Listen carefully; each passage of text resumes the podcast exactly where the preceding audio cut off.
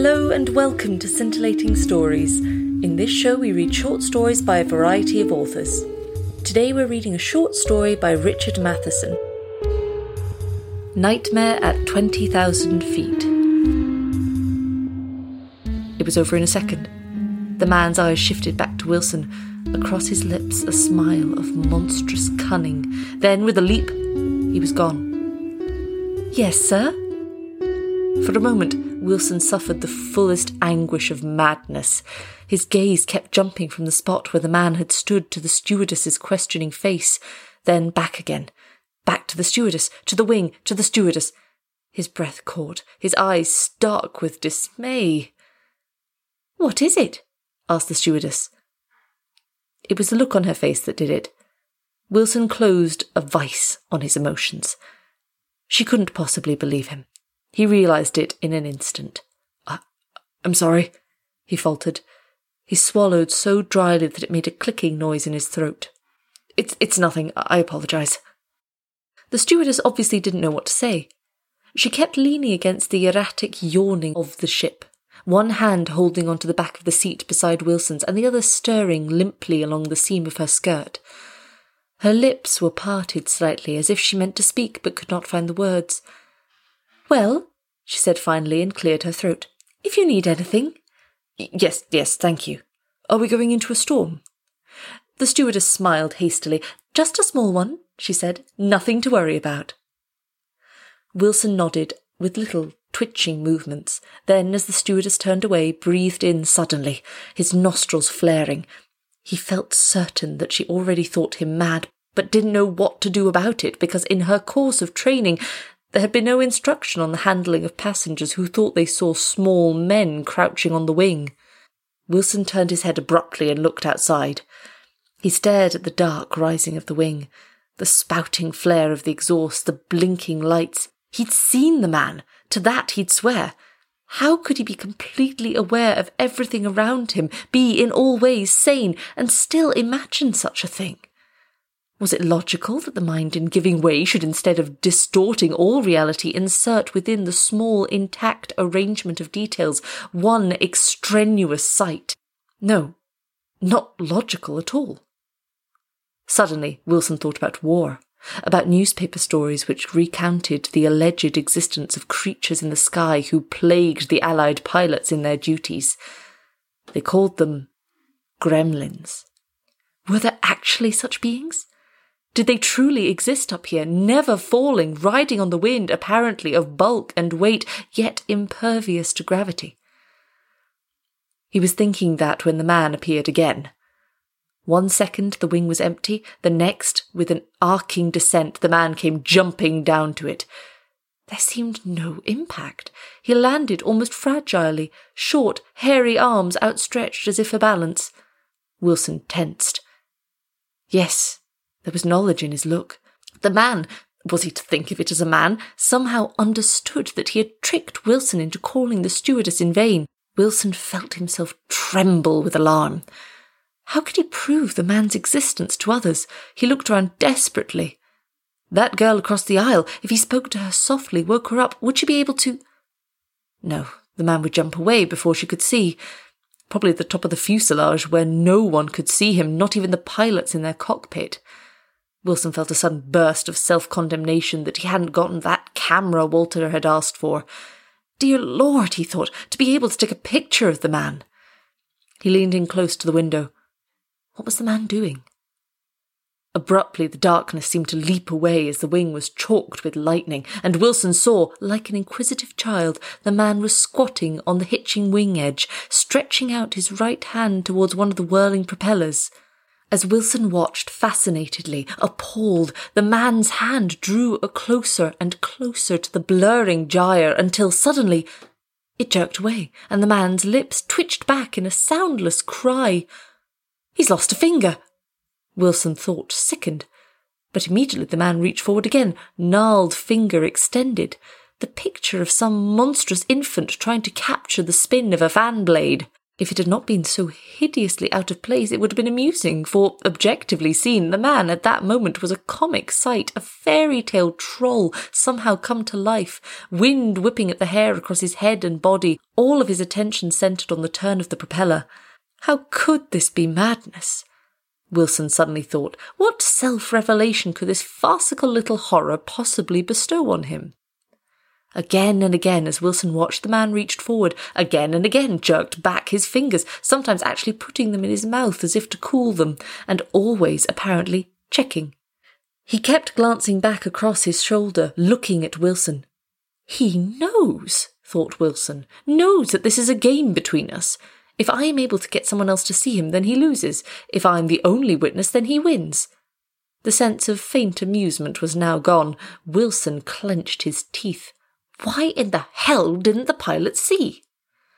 Now the man, no longer interested in the propeller, was settling himself across the engine cowling like a man astride a bucking horse. Wilson stared at him. Abruptly, a shudder plated down his back. The little man was picking at the plates that sheathed the engine, trying to get his nails beneath them. Impulsively, Wilson reached up and pushed the button for the stewardess. In the rear of the cabin, he heard her coming, and for a second thought he'd fooled the man, who seemed absorbed with his efforts. At the last moment, however, just before the stewardess arrived, the man glanced over at Wilson. Then, like a marionette jerked upward from its stage by wires, he was flying up into the air. Yes? She looked at him apprehensively. Will you sit down, please? he asked. She hesitated. Well, I. please. She sat down gingerly on the seat beside his. What is it, Mr. Wilson? she asked. He braced himself. That man is still outside, he said. The stewardess stared at him. The reason I'm telling you this, Wilson hurried on, is that he's starting to tamper with one of the engines. She turned her eyes instinctively towards the window. No, no, don't look, he told her. He isn't there now. He cleared his throat vicidly. He jumps away whenever you come here. A sudden nausea gripped him as he realized what she must be thinking. As he realized what he himself would think if someone told him such a story, a wave of dizziness seemed to pass across him, and he thought, I am going mad. The, the point is this, he said, fighting off thought. If I'm not imagining this thing, the ship is in danger. Yes, she said. I know, he said. You think I've lost my mind. Of course not she said. All I ask is this, he said, struggling against the rise of anger. Tell the pilots what I've said. Ask them to keep an eye on the wings. If they see nothing, all right. But if they do. The stewardess sat there quietly, looking at him. Wilson's hands curled into fists that trembled in his lap. Well? he asked. She pushed to her feet. I'll tell them, she said. Turning away, she moved along the aisle with a movement that was, to Wilson, poorly contrived too fast to be normal, yet clearly held back as if to reassure him that she wasn't fleeing. He felt his stomach churning as he looked out of the wing again. Abruptly, the man appeared again, landing on the wing like some grotesque ballet dancer. Wilson watched him as he set to work again, straddling the engine casing with his thick, bare legs and picking at the plates. Well, what was he so concerned about? Thought Wilson. That miserable creature couldn't pry up rivets with its fingernails. Actually, it didn't matter if the pilot saw him or not, at least as far as the safety of the plane was concerned. As for his own personal reasons, it was at that moment the man pried up one edge of a plate. Wilson gasped. Here, quickly! he shouted, noticing up ahead the stewardess and the pilot coming through the cockpit doorway. The pilot's eyes jerked up to look at Wilson, then abruptly he was pushing past the stewardess and lurching up the aisle. Hurry! Wilson cried. He glanced at the window in time to see the man go leaping upward. That didn't matter now. There would be evidence. What's going on? The pilot asked, stopping breathlessly beside his seat. He's torn up one of the engine plates, said Wilson in a shaking voice. He's what? The man outside, said Wilson. I, I tell you, he's. Mr. Wilson, keep your voice down, ordered the pilot. Wilson's jaw went slack. I don't know what's going on here, said the pilot, but will you look? shouted Wilson. Mr. Wilson, I'm warning you. For God's sake! Wilson swallowed quickly, trying to repress the blinding rage he felt. Abruptly, he pushed back against his seat and pointed at the window with a palsied hand. Will you, for God's sake, look? he said. Drawing in an agitated breath, the pilot bent over. In a moment, his gaze shifted coldly to Wilson's. Well? he asked. Wilson jerked his head around. The plates were in their normal position. Oh, now wait, he said before the dread could come. I saw him prying that plate up. Mr. Wilson, if you don't. I said I saw him prying it up, said Wilson. The pilot stood there, looking at him with the same withdrawn, almost aghast way as the stewardess had. Wilson shuddered violently. Listen, I, I saw him, he cried. The sudden break in his voice appalled him. In a second, the pilot was down beside him. Mr. Wilson, please, he said. All right, you saw him, but remember that there are other people aboard. We mustn't alarm them. Wilson was too shaken to understand at first. You mean You've seen him, then? he asked. Of course, said the pilot, but we don't want to frighten the passengers. You can understand that. Of course, of course, I don't want to. Wilson felt a spastic coiling in his groin and lower stomach. Suddenly, he pressed his lips together and looked at the pilot with malevolent eyes. I understand, he said. The thing we have to remember, began the pilot. We can stop now, Wilson said. Sir, Wilson shuddered. Get out of here, he said. Mr. Wilson, what will you stop? Face whitening, Wilson turned from the pilot and stared out of the wing, eyes like stone. He glared back suddenly. Rest assured, I'll not say another word, he snapped. Mr. Wilson, try to understand our. Wilson twisted away and stared out venomously at the engine. From the corner of his vision, he saw two passengers standing in the aisle looking at him. Idiots! His mind exploded. He felt his hands begin to tremble, and for a few seconds he was afraid that he was going to vomit. It's the motion, he told himself. The plane was bucking in the air now like a storm tossed boat. He realized that the pilot was still talking to him and refocused his eyes. He looked at the man's reflection in the window. Beside him, mutely sober, stood the stewardess. Blind idiots, both of them, thought Wilson. He did not indicate his notice of their departure. Reflected on the window, he saw them heading towards the rear of the cabin. They'll be discussing me now, he thought, setting up plans in case I grow violent. He wished now that the man would reappear, pull off the cowling, and ruin the engine. It gave him a sense of vengeful pleasure to know that only he stood between catastrophe and the more than thirty people aboard. If he chose, he could allow the catastrophe to take place. Wilson smiled without humour. There would be a royal suicide, he thought. The little man dropped down again, and Wilson saw that what he thought was correct. The man had pressed the plate back into place before jumping away. For now, he was prying it up again, and it was rising easily, peeling back like skin exercised by some grotesque surgeon. The motion of the wing was very broken, but the man seemed to have no difficulty staying balanced. Once more, Wilson felt panic. What was he to do? No one believed him. If he tried to convince them any more, they'd probably restrain him by force. If he asked the stewardess to sit by him, it would be, at best, only a momentary reprieve. The second she departed, or, remaining, fell asleep, the man would return. Even if she stayed awake beside him, what was to keep the man from tampering with the engines on the other wing? Wilson shuddered, a coldness of dread misting along his bones. Dear God, there was nothing to be done. He twitched as across the window through which he watched the little man, the pilot's reflection passed. The insanity of the moment almost broke him. The man and the pilot within feet of each other, both seen by him, yet not aware of one another. No, that was wrong. The little man had glanced across his shoulder as the pilot passed, as if he knew there was no need to leap off any more. That Wilson's capacity for interfering was at an end. Wilson suddenly trembled with mind searing rage. I'll kill you, he thought. You filthy little animal. I'll kill you. Outside, the engine faltered.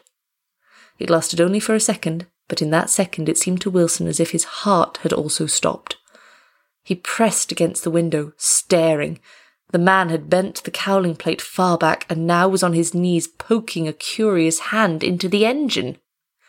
Don't, Wilson heard the whisper of his own voice begging, Don't! Again, the engine failed. Wilson looked around in horror. Was everyone deaf? He raised his hand to press the button for the stewardess, then jerked it back. No, they'd lock him up, restrain him somehow. And he was the only one who knew what was happening, the only one who could help. God. Wilson bit his lower lip until the pain made him whimper. He twisted around again and jolted. The stewardess was hurrying down the rocking aisle. She'd heard it. He watched her fixedly and saw her glance at him as she passed his seat. She stopped three seats down the aisle. Someone else had heard. Wilson watched the stewardess as she leaned over, talking to the unseen passenger. Outside the engine coughed again. Wilson jerked his head around and looked out with horror pinched eyes. Damn you! he whined. He turned again and saw the stewardess coming back up the aisle. She didn't look alarmed. Wilson stared at her with unbelieving eyes. It wasn't possible. He twisted around to follow her swaying movement and saw her turn in at the kitchen. No! Wilson was shaking so badly now he couldn't stop. No one had heard. No one knew. Suddenly, Wilson bent over and slid his overnight bag out from under his seat. Unzipping it, he jerked out his briefcase and threw it on the carpeting. Then, reaching in again, he grabbed the oilskin envelope and straightened up. From the corners of his eyes, he saw the stewardess coming back and pushed the bag beneath the seat with his shoes, shoving the oilskin envelope beside him. He sat there, rigidly, breath quavering in his chest as she went by. Then he pulled the envelope into his lap and untied it. His movements were so feverish that he almost dropped the pistol. He caught it by the barrel, then clutched at the stock with white knuckled fingers and pushed off the safety catch. He glanced outside and felt himself grow cold. The man was looking at him. Wilson pressed his shaking lips together. It was impossible that the man knew what he intended. He swallowed and tried to catch his breath. He shifted his gaze to where the stewardess was handing some pills to the passenger ahead, then looked back at the wing. The man was turning to the engine once again, reaching in. Wilson's grip tightened on the pistol. He began to raise it. Suddenly, he lowered it. The window was too thick. The bullet might be deflected and kill one of the passengers. He shuddered and stared out at the little man. Again, the engine failed, and Wilson saw an eruption of sparks cast light across the man's animal features. He braced himself. There was only one answer. He looked down at the handle of the emergency door. There was a transparent cover on it. Wilson pulled it free and dropped it. He looked outside. The man was still there, crouched and probing at the engine with his hand. Wilson sucked in a trembling breath. He put his hand on the door handle and tested it. It wouldn't move upward. Upward there was play. Abruptly, Wilson let go and put the pistol in his lap. No time for argument, he told himself. With shaking hands, he buckled the belt across his thighs. When the door was opened, there would be a tremendous rushing out of air. For the safety of the ship, he must not go with it. Now, when Wilson picked the pistol up again, his heart beat, staggering. He'd have to be sudden, accurate. If he missed, the man might jump onto the other wing. Worse, onto the tail assembly where, inviolate, he could rupture wires, mangle flaps, destroy the balance of the ship. No, this was the only way. He'd fire low and try to hit the man in the chest or stomach. Wilson filled his lungs with air. Now, he thought, now! The stewardess came up the aisle as Wilson started pulling at the handle. For a moment, frozen in her steps, she couldn't speak. A look of stupefied horror distended her features as she raised one hand as if imploring him. Then suddenly her voice was shrilling above the noise of the engines. Mr. Wilson, no! Get back! cried Wilson as he wrenched the handle up. The door seemed to disappear. One second it was by him in his grip, the next, with a hissing roar, it was gone. In the same instant, Wilson felt himself enveloped by a monstrous suction which tried to tear him from his seat. His head and shoulders left the cabin, and suddenly he was breathing tenuous, freezing air. For a moment, eardrums almost bursting from the thunder of the engines, his eyes blinded by the Arctic winds, he forgot the man. It seemed he heard a prick of screaming in the maelstrom that surrounded him, a distant shout. Then Wilson saw the man. He was walking across the wing, gnarled form leaning forwards, talon twisted hands outstretched in eagerness. Wilson flung his arm up and fired. The explosion was like a popping in the roaring violence of the air. The man staggered, lashed out, and Wilson felt a streak of pain across his head. He fired again at immediate range and saw the man go flailing backwards. Then, suddenly, disappear with no more solidity than a paper doll swept in a gale. Wilson felt a bursting numbness in his brain. He felt the pistol torn from flailing fingers. Then all was lost in winter darkness. He stirred and mumbled. There was a warmness trickling in his veins. His limbs felt wooden. In darkness, he could hear a shuffling sound, a delicate swirl of voices. He was lying there, face up on something moving, joggling. A cold wind sprinkled on his face. He felt the surface tilt beneath him. He sighed. The plane was landed, and he was being carried off on a stretcher. His head wound, likely, plus an injection to quiet him. Nuttiest way of trying to commit suicide ever heard of, said a voice somewhere. Wilson felt the pleasure of amusement. Whoever spoke was wrong, of course, as would be established soon enough when the engines were examined and they checked his wound more closely. Then they'd realise that he'd saved them all. Wilson slept without dreams.